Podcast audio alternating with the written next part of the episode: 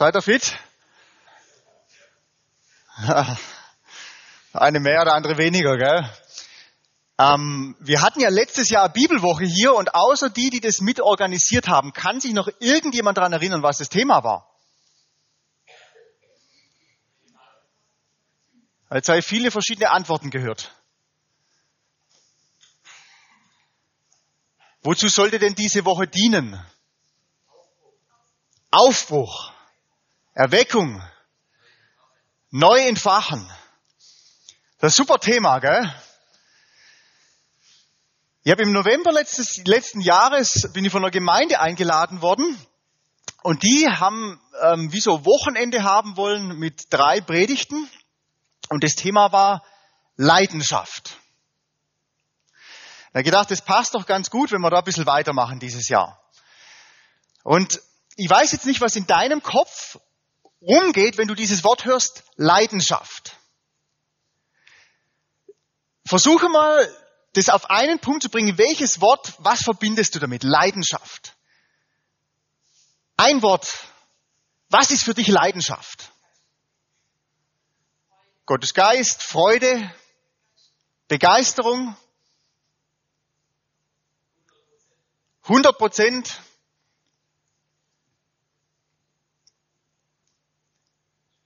Jetzt sagt keiner irgendwie so, ja, das ist was Gefährliches. Aber wir kommen schon noch dazu. Also ich habe gemerkt, dieses, dieses Wort Leidenschaft, vor paar Jahren noch hat es keinen Menschen interessiert unter Christen in Deutschland. Da war das nie ein Thema.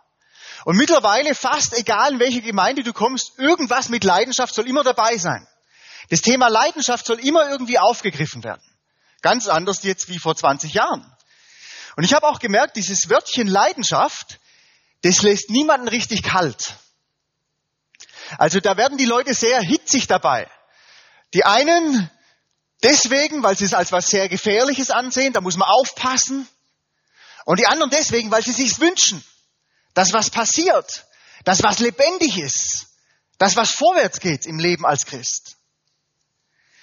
Wir Deutschen, und das merke ich immer mehr, seit ich bei der Kontaktmission mehr involviert bin, weil man da so mit unglaublich vielen Ländern und Nationen zu tun hat. Wir Deutschen, wir sind ja schon ein ganz spezielles Volk. Hey. Wir sind sehr, sehr feine Leute, also ins Detail ähm, durchgeplant und so weiter. Wir haben große Denker, große Ingenieure und so weiter. Und ich weiß nicht, ob ihr das wisst, aber in Amerika zum Beispiel ist dieser Term German Engineering, das kennt jeder. Egal ob er in der Schule war oder nicht. Aber das ist bekannt, dieses, dieses durchgetüftelte, ausgetüftelte Denken der Deutschen. Und ich merke auch immer, immer mehr, für viele Jahrzehnte haben wir in Bezug auf Theologie genauso getickt. Ausgetüftelt. Nüchtern. Es muss alles schwarz-weiß sein. Jeder Buchstabe muss ausgelegt und interpretiert werden. Es muss alles lückenfest sein. Biblisch fundiert. Und wisst ihr was? Unsere Ausbildungen, die theologischen, sind eigentlich genauso in Deutschland. Man hat versucht, in den letzten Jahren das auch ein bisschen praktischer zu machen. Aber ich kann dir nicht sagen, wie unglaublich viele Missionare ich schon getroffen habe, die alle theologische Ausbildung gemacht haben und gesagt haben, eigentlich hat uns nicht viel, hat uns das nicht viel gebracht für das Leben auf dem Missionsfeld. Und das ist schon interessant. Das ist nichts Schlechtes. Das darf man nicht verachten. Deswegen ist ja Deutschland, was es ist. Ich weiß nicht, ob dir bewusst ist, aber Deutschland ist ja ein relativ kleines Land, wenn man mal den Rest so von der Welt anschaut. Die Einwohnerzahl ist auch bedeutend gering, wenn man mal Indien anschaut oder China oder sonst irgendwas. Aber weißt du was? Deutschland kennt trotzdem jeder auf der Welt. Du kannst eigentlich in jedes Land der Welt kommen, egal wo du hingehst. Deutschland kennt jeder. Und es hat Gründe, warum das so ist. Und ich glaube, ein Grund ist die Theologie, die wir für viele, viele Jahrzehnte hatten. Jetzt haben wir auch viel mit Südamerikanern zu tun in der Kontaktmission. Südamerikaner ticken ganz anders. Das ist jetzt ein bisschen salopp ausgedrückt, das weiß ich schon, das ist nicht ganz so extrem, aber die sagen halt, Hauptsache du hast Jesus alles andere ist ja egal. Von der Theologie her. Der Dieter, unser, unser Direktor, der war neulich in der Gemeinde in Südamerika Und er hat gesagt, die haben sich wirklich aufs Schild geschrieben, sie sind keine charismatische Gemeinde, sie sind eine bibeltreue, fundierte Gemeinde. Und er hat da gepredigt. Und da ging die Post ab. Die haben gesungen und getanzt und geklatscht und Leuten die Hände aufgelegt und gejubelt und was weiß ich was alles. Aber das war für die eine nicht charismatische Gemeinde in Brasilien. Die ticken ganz anders. Als will ich dir einfach mal heute Morgen die, die Frage stellen, Leidenschaft, gehört es für dich zum Leben als Christ oder nicht? Wer würde denn sagen, es gehört dazu? Einfach mal die Hand hoch. Also sind schon die meisten, würde ich jetzt einmal sagen. Jetzt einmal eine andere Frage. Würdet ihr sagen, das ist biblisch? Oder nicht? Wer würde sagen, Leidenschaft ist biblisch? Okay, das sind jetzt auch viele. Dann nennt mir mal einen Vers, wo das steht. Leidenschaftlich soll man sein. Brennend im Geist, jawohl.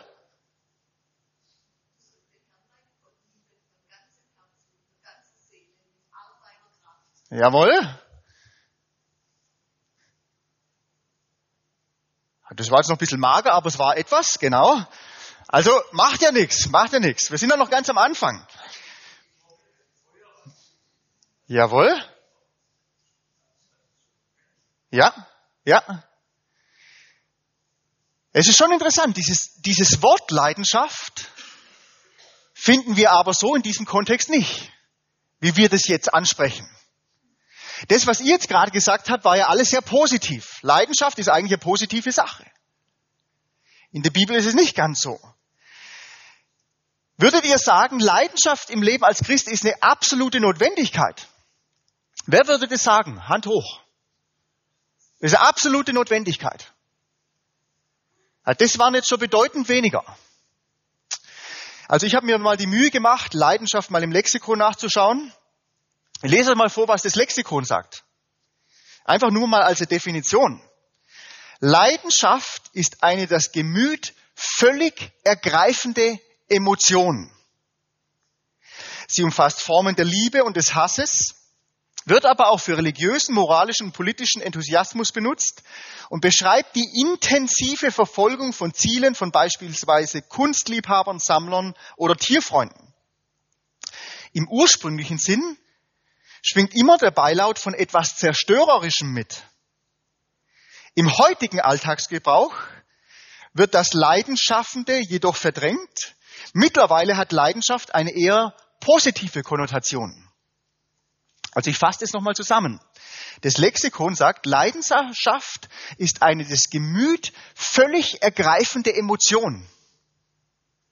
Wer würde jetzt immer noch sagen, Leidenschaft ist biblisch? Also sind ein bisschen weniger geworden wie vorher. Okay. Also wir haben da gelesen, Leidenschaft war ursprünglich ein bisschen was Zerstörendes, so ein, ein Wirbelsturm, der alles kaputt reißt, Vielleicht ein leidenschaftlicher Kettenraucher, gell, der macht sich auch kaputt, auch wenn es leidenschaftlich ist. So einfach Hirn aus, Emotion rein und Vollgas.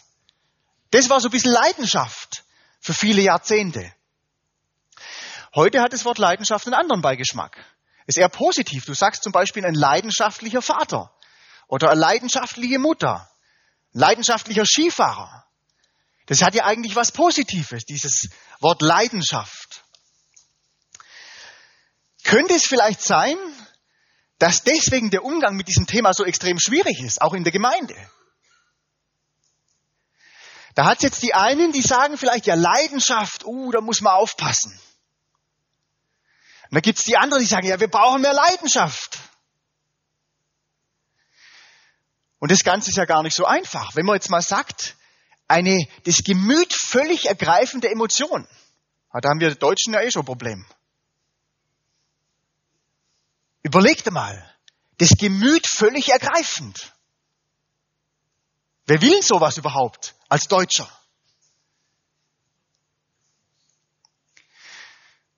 Jetzt gibt's da oft Spannungen. Ich würde mal sagen, grundlegend ist es so, die Jüngeren würden sagen, ja, wir brauchen mehr Leidenschaft, mehr Lobpreis, was weiß ich, was alles. Und die Eltern sind, na, oh, jetzt mal langsam. Und vielleicht ist es bei uns in der Gemeinde nicht so extrem, aber ich komme in viele Gemeinden, da ist es sehr, sehr ausgeprägt, dieses Spannungsfeld. Und jetzt benutzen wir ja dieses Wort Leidenschaft immer wieder in Bezug auf die Nachfolge Jesu. Also mit Jesus unterwegs zu sein. Und natürlich meinen wir was anderes damit wie irgendwas Zerstörerisches, was, was kaputt macht. Das ist schon klar. Aber ich will euch mal vorlesen, in welchem Kontext dieses Wort Leidenschaft vorkommt, wenn es in der Bibel steht. Das ist gar nicht so ohne. Lese mal ein Vers vor im, im Hohelied. Da kommt dieses Wort öfters vor, aber ich lese einfach mal einen Vers vor. Und zwar das Hohelied Kapitel 8 und Vers 6. Das ist ziemlich am Ende vom Hohen Lied und da steht drin, leg mich wie ein Siegel an dein Herz, wie ein Siegel an deinen Arm, denn stark wie der Tod ist die Liebe, hart wie der Scheol die Leidenschaft. Ihre Gluten sind Feuergluten, eine Flamme Jas. Also hier wird Leidenschaft gleichgesetzt mit dem Tod und mit dem Abgrund. Das ist mal ein Bibelvers. Mal ein anderer Bibelvers. In Römer Kapitel 1 kommt dieses Wort auch vor. Lese ich euch mal vor. Römer Kapitel 1 und den Vers 26. Und da schreibt uns der Paulus in Römer 1, Vers 26, deswegen hat Gott sie dahingegeben in schändliche Leidenschaften. Denn ihre Frauen haben den natürlichen Verkehr in den unnatürlichen verwandelt und so weiter und so weiter. Also da kommt auch dieses Wort Leidenschaft vor. Und die Bibel sagt, es ist was Schändliches. Das ist von dem griechischen Wort, kommt es Pathos nennt sich das, oder von dem Wort Pascho, das bedeutet einfach Leiden. Das ist was, was Leiden verursacht. Dieses Wort hier in der Bibel. Dann mal Kolosser 3, Vers 5. Ist auch nochmal so Wort. Oder ist auch nochmal so eine Bibelstelle, wo dieses Wort vorkommt. Kolosser 3 und Vers 5. Und da steht drinnen, tötet nun eure Glieder, die auf der Erde sind, Unzucht, Unreinheit, Leidenschaft, böse Begierde und Habsucht, die Götzendienst ist. Also hier steht Leidenschaft in der Reihe mit Unzucht, Götzendienst, Begierden, Habsucht. Also ist eigentlich was, was man absolut vermeiden sollte, töten sollte, sagt die Bibel. Tötet es. Das kommt von dem griechischen Wort Epithymia. Und dieses Wort, das beschreibt ein unkontrolliertes Verlangen. Einfach nur so wie der Wind. Das ist einfach, es ist unkontrolliert, impulsiv, könnte man sagen. Hirn aus.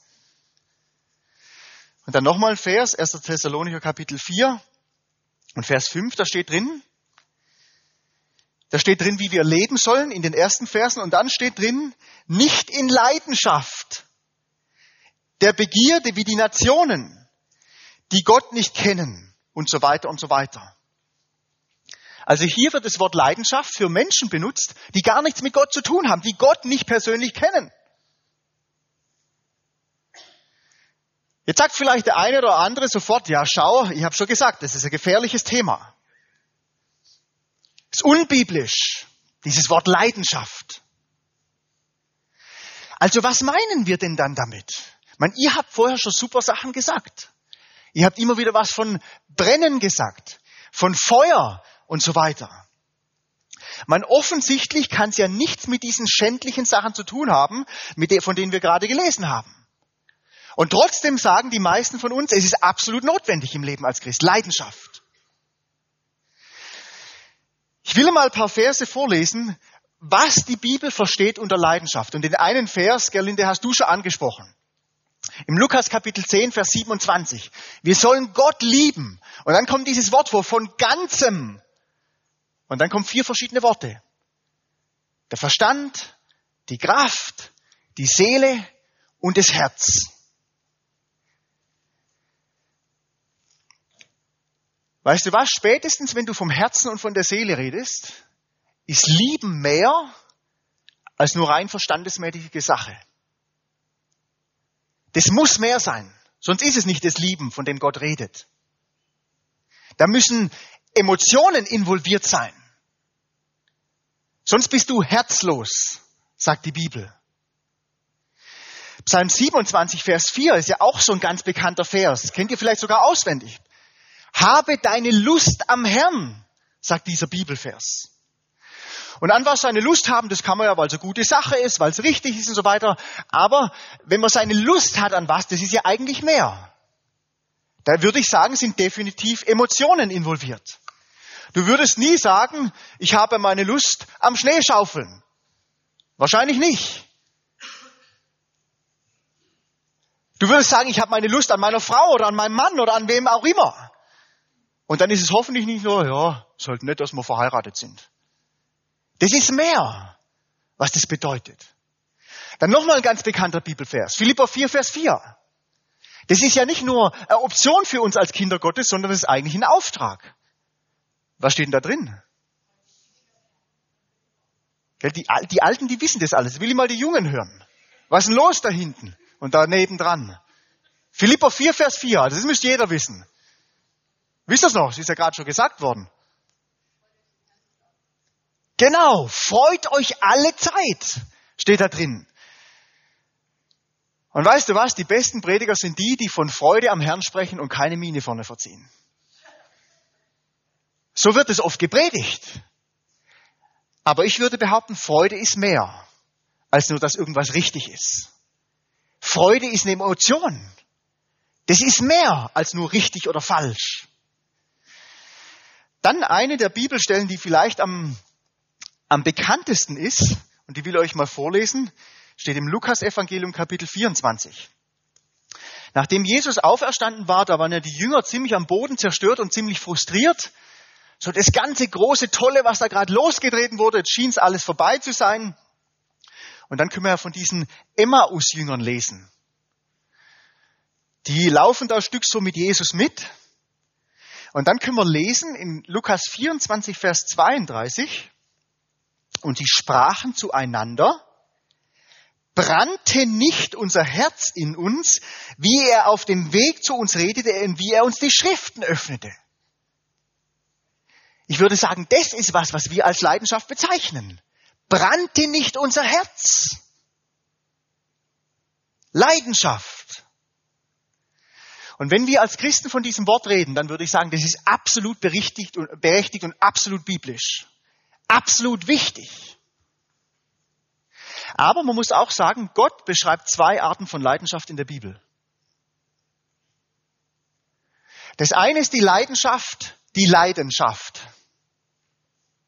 Und das andere ist die Leidenschaft, die Lebenschaft. Und diese Leidenschaft, die verkörpert Jesus Christus. Denn Jesus sagt von sich selber, ich lebe und ihr sollt auch leben. Und deswegen ist Leidenschaft anhand von der Bibel, muss es was sein, wenn wir uns Leidenschaft wünschen, was Leben schafft. Nicht was, was Leidenschaft. Ich würde sagen, über Leidenschaften, die Leidenschaft brauchen wir nicht viel reden. Das ist klar anhand von der Bibel, haben wir gerade ein paar Bibelverse gelesen. Das brauchen wir nicht weiter vertiefen. Wenn wir über lebensschaffende Leidenschaft reden, dann müssen wir über Jesus reden. Weil Jesus ist das Leben.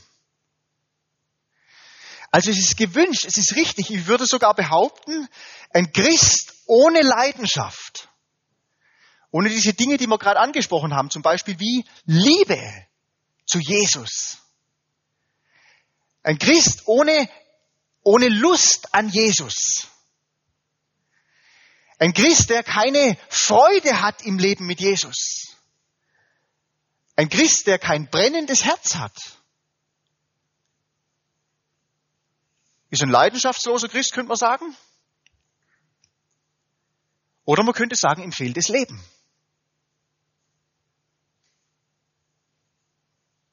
Ist tot.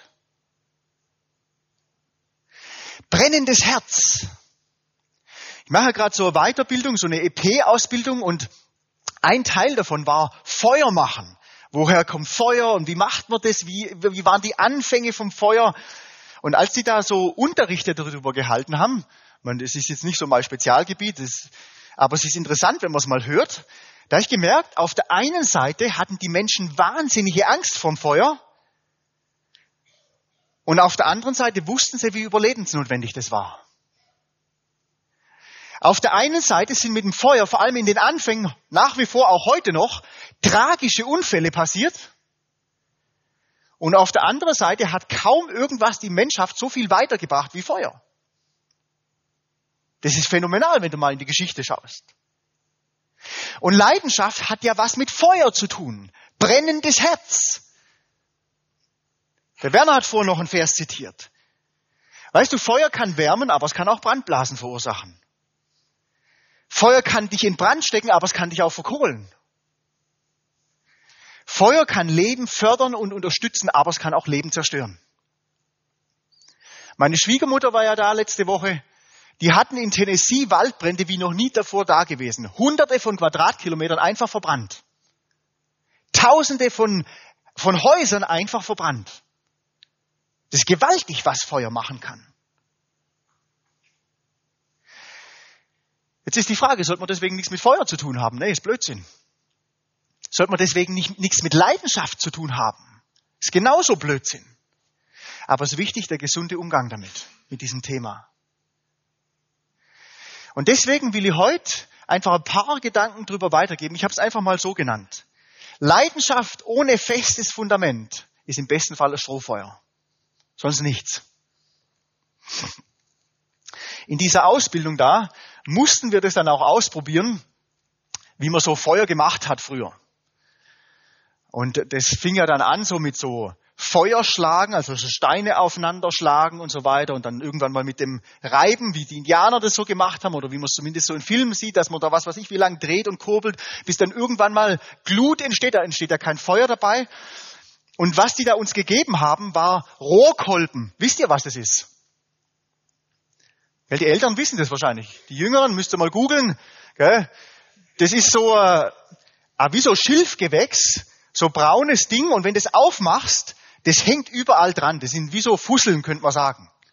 Und Rohkolben, das ist was, was brennt, das brennt extrem gut. Wenn du das aufmachst, ähm, schon kleiner Funken lohnt oder genügt, um das Ding in, in, in helle Flammen zu setzen. Und das haben wir da eben benutzt dafür, dass du, wenn du mal einen Funken hattest von so einem, was weiß ich, Feuersteinchen, wo du da äh, eine Stunde dagegen geschlagen hast, bis da der erste Funken mal gesprungen ist, dass da tatsächlich dann was gebrannt hat. Und es war phänomenal zu sehen, wie schnell das gebrannt hat. Aber wisst ihr, was wir alle gemerkt haben? Wir sind ja da mehr oder weniger stundenlang da dagestanden, haben da umeinander geklopft und was weiß ich was alles. Da haben wir gemerkt, einen Funken zu bekommen, das ist ja gar nicht mal so schwer.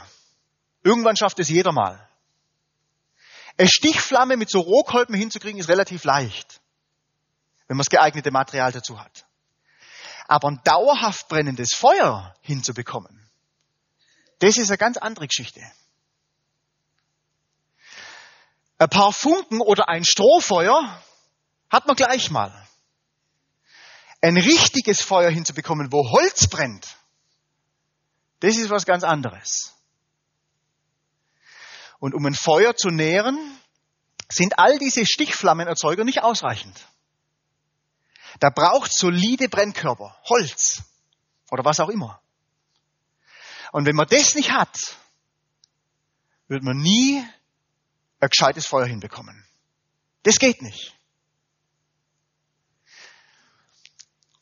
Als die Beth und ich geheiratet haben, da haben wir uns damals einen Trauvers, einen völlig ungewöhnlichen Trauvers rausgesucht aus Hebräer 12, Vers 28 und 29. Und ich lese euch die mal vor, diese Verse. Und wir haben eigentlich den, den Schwerpunkt gesetzt auf, auf paar Worte in diesen zwei Versen. Und da können wir lesen, Hebräer 12, Vers 28 und Vers 29. Deshalb lasst uns, da wir ein unerschütterliches Reich empfangen, dankbar sein, wodurch, Gott wodurch wir Gott wohlgefällig dienen mit Scheu und mit Furcht. Und dann kommt dieser Vers 29. Und da steht drin, denn auch unser Gott ist ein verzehrendes Feuer. Und deswegen haben wir eigentlich diesen Vers gewählt. Gott ist ein verzehrendes Feuer, sagt uns die Bibel. Und Feuer ist ja was absolut Faszinierendes. Die Bibel sagt, wir als Christen sollen kein Strohfeuer sein, sondern wir sollen Dauerbrenner sein, könnte man sagen. Jetzt mit den Jugendlichen, die wir haben bei den Getaway Days, die sind ja oft extrem, wie soll man sagen, stimuliert durch ganze, das ganze Zeug, was sie halt so tun den ganzen Tag. Rumzocken, Ballerspiele, was weiß ich was alles. Und wenn die dann so zu uns kommen und das auf einmal alles nicht mehr haben, das fällt denen ganz schön schwer. Aber wisst ihr, was die, was die das alles vergessen lässt? Eigentlich was ganz Einfaches. Ein Lagerfeuer. Weißt du was, wenn du Lagerfeuer hast, die sitzen da stundenlang da und gucken da ins Feuer rein. Du brauchst denen überhaupt nichts bieten. Nichts. Ein Feuer genügt. Dafür lassen die alles liegen. Stundenlang sind sie total fasziniert und begeistert von einem Feuer. Weißt du, wir Christen, wir sollen ein Feuer sein, das andere Menschen magisch anzieht, weil Christus in uns lebt. Wir sollen ein Feuer sein, das andere wärmt, leuchtet. Ein Feuer, das andere Menschen eben nicht kalt lässt, sondern andere Menschen in Brand steckt. Das bedeutet aber, dass diese lebensgebende oder lebensfördernde oder diese lebensschaffende Leidenschaft ein Fundament haben muss, das absolut unerschütterlich ist. Es muss eine Leidenschaft, die eben nicht von mir sein, die eben nicht nur von mir abhängt. Von meinen Emotionen, von meinen Stärken, von meinen Schwächen und von meinen Höhen und Tiefen im Leben. Sonst ist es ein Strohfeuer im besten Fall. Ich habe neulich, was heißt neulich, ist auch schon wieder ein paar Monate her, aber die Zeit vergeht ja so schnell, wenn man älter wird, ähm, daheim mit meinen Kindern dieses uralte Lied gesungen, ähm, der Kluge baut sein Haus auf Felsengrund und der, der, der Dumme aber, der hat auf Sand gebaut oder der Narr, gell, das Narr verstehen sie ja schon gar nicht mehr. Ich sage, ich singe immer, der Dumme hat sein Haus auf Sand gebaut. Und als wir dann fertig waren mit Singen, da haben mich der Ohn und der Espen ganz groß angeschaut und haben mich gefragt, ja, was heißt denn das? Und dann gedacht, ja, wie erklärst denn das jetzt? Und dann haben wir einfach einen Versuch gemacht. Wir sind zum Sandkasten gegangen, haben eine Gießkanne mitgenommen und so haben wir so ein kleines Spielmännchen aus Playmobil, haben wir einmal auf einen Stein gestellt und einmal auf Sand, auf einen Sandhügel gestellt. Und dann habe ich da mit der Gießkanne ein bisschen hingegossen und der Sand war weg, das Playmobil-Männchen ist umgefallen und der andere ist stehen geblieben auf seinem Stein. Er hat gesagt, schau, das ist das, was es bedeutet. Es muss ein tragfähiges Fundament sein, das nicht einfach nur weggespült wird. Und weißt du, wenn Leidenschaft im Leben als Christ kein Strohfeuer sein soll, sondern wirklich ein, äh, ein solides Feuer, dann braucht eine Grundlage. Solides Holz. Solide Theologie. Und bei den vielen Reisediensten, die ich mache, da treffe ich ja wahnsinnig viele junge Leute. Teilweise auch sehr charismatische Leute, echt tolle Leute. Und viele von denen, die reden davon von brennendem Herzen und Leidenschaft für Jesus und, und lauter solche Dinge. Und weißt du was? Viele haben das auch. So richtiges Feuer. Aber ich muss ehrlich gesagt auch gestehen, bei noch viel, viel mehr ist es ein Strohfeuer. Ein paar Emotionen überwältigende nach so einem Lobpreisabend. Oder emotional gepusht durch irgendein Event. Oder extremes, kurzes Motiviertsein nach einer guten Predigt. Vielleicht kennst du das. Du bist kurzfristig begeistert und was denkst, ja genau das ist es. Und dann hast du wieder eine Woche Arbeiten hinter dir und du denkst nicht mal mehr dran. Ich würde von mir selber behaupten, ich bin kein extrem emotionaler Mensch, aber ich kenne das schon so, die Höhen und Tiefen im Leben. Aber das, was Gott sich wünscht, ist kein Strohfeuer. Kurze Stichflammen wieder aus sondern Dauerfeuer. Jesus gibt uns dafür mal ein ganz klares Beispiel, dass ihm das so wichtig ist, warum wir brennen sollen, in Anführungszeichen, oder aufgrund von was wir brennen sollen. Ich will euch da mal was vorlesen, wieder aus dem Lukas-Evangelium. Und das ist eigentlich eine faszinierende Geschichte. Ich lese das jetzt nicht alles durch, aber die Überschrift davon ist, dass Jesus 70 Jünger aussendet und er schickt sie immer los, zwei, zwei, und dann sollen sie Kranke heilen, Dämonen austreiben und was weiß ich was alles. Und die Jünger, die kannten ja sowas noch gar nicht. Und dann sind die losgezogen und haben damit Erlebnisse gehabt. Und dann kommen sie zurück zu Jesus, sind total begeistert von dem, was sich da getan hat und sagen in Vers 17, die 70 aber kehrten mit Freuden zurück und sprachen, Herr, auch die Dämonen sind uns untertan in deinem Namen. Also die waren begeistert. On fire, könnte man sagen. Haben gebrannt. Und dann schau mal, was Jesus sagt zu denen.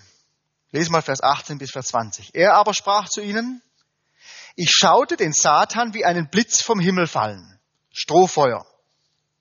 Siehe, ich habe euch Macht gegeben, auf Schlangen und Skorpione zu treten, über die ganze Kraft des Feindes und nichts soll euch schaden.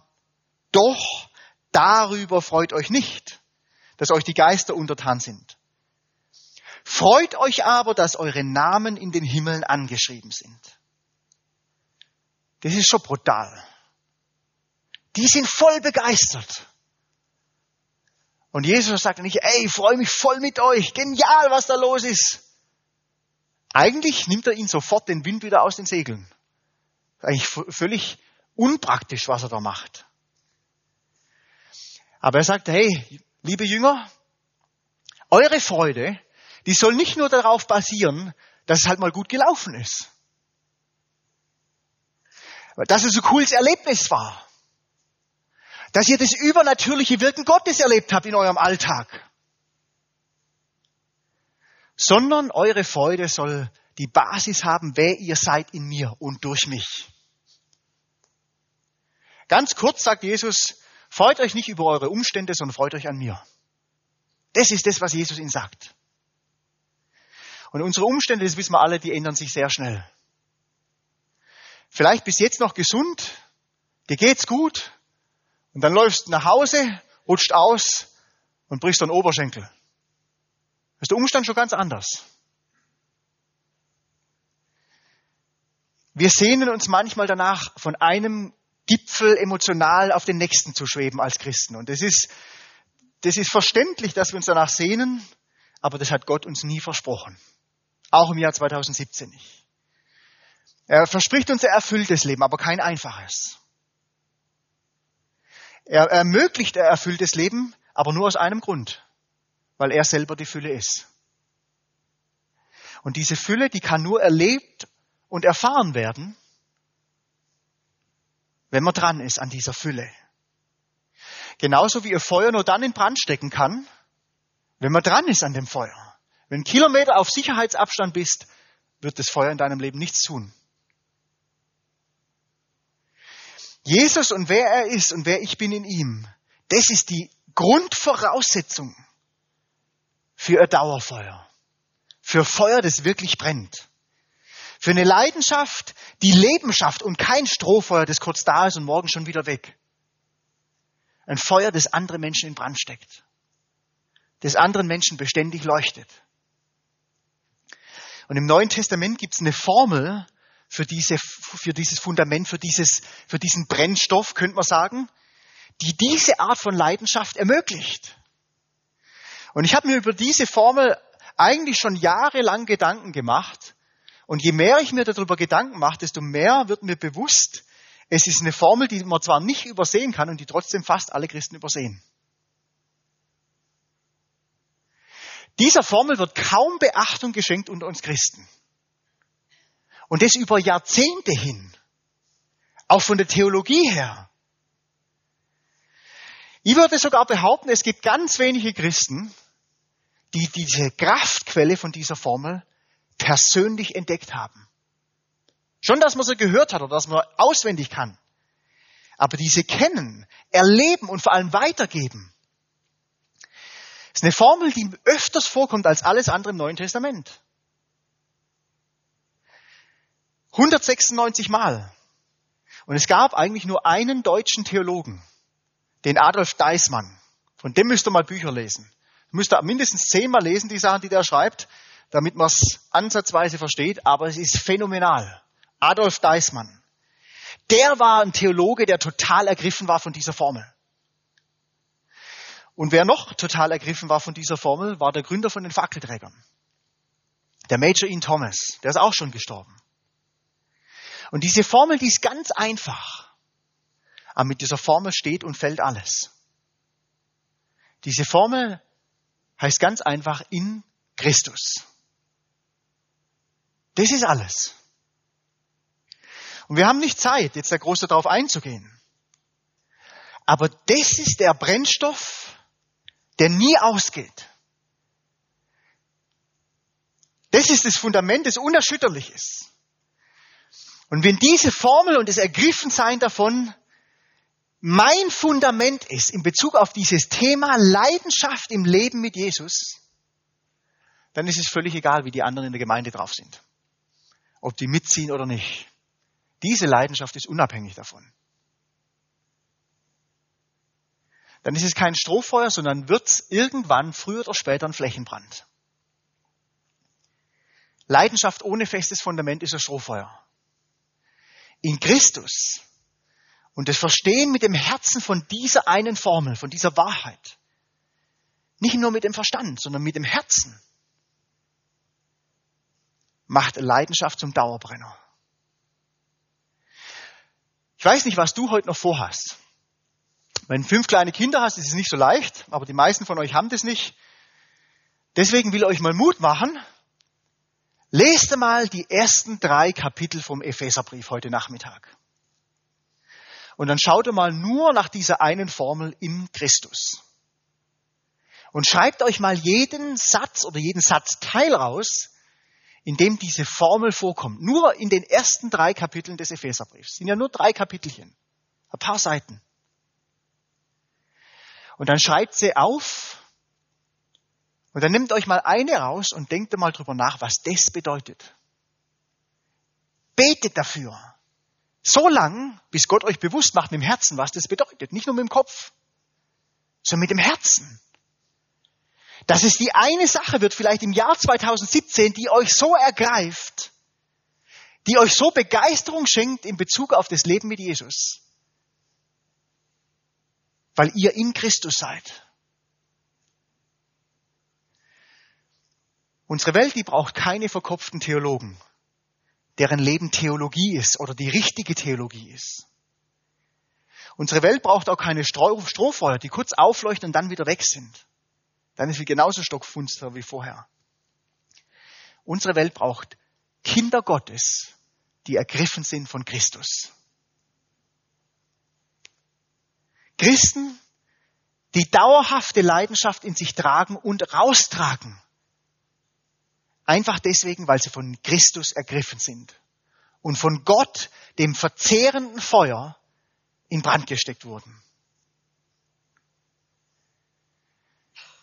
Möge Gott noch einmal die Gnade schenken, in deinem und in meinem Leben, dass wir erweckt werden, in Brand gesteckt werden.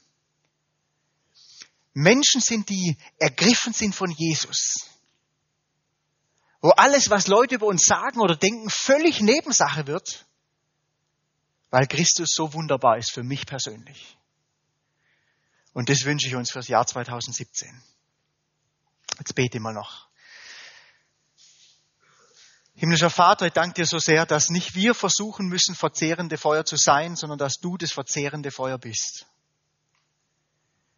Ich bin so froh darüber, dass dein Wort es so glasklar macht. Nicht wir müssen irgendwas bewirken, tun, was, was vorgeben, was gar nicht so ist in unserem Leben.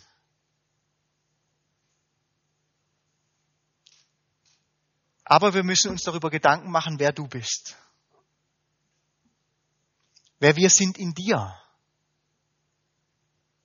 Was es bedeutet, Christus, dass du in uns lebst und wir in dir bleiben dürfen. Und Herr Jesus, ich will beten dafür, dass du uns die Ausdauer schenkst und auch die Neugierde und die Sehnsucht schenkst, Herr Jesus, diese in Christus Formel der auf den Grund zu gehen. Nicht nur drüber wegzulesen und zu sagen, ah, kennen wir eh schon, ist 2017 auch nichts anderes wie 2016, sondern zuzugeben, uns einzugestehen, wir haben keine Ahnung, was es eigentlich bedeutet. Wir wissen es vielleicht auswendig und haben es mit dem Verstand ergriffen. Aber wir benötigen deinen Heiligen Geist, deine Kraft, deine Offenbarung, um davon im Herzen ergriffen zu werden. Und Herr Jesus, ich bete so sehr dafür, dass du uns zu einer Gemeinde machst, die leidenschaftlich ist, die ein Dauerbrenner ist, Herr Jesus Christus, und die in Flächenbrand in Scheppach, im Brettachtal und im Hohenlohekreis und im Kreis Heilbronn und wo auch überall entfacht, Herr Jesus. Wir beten dich an und wir beten für Wunder. In Jesu Namen. Amen.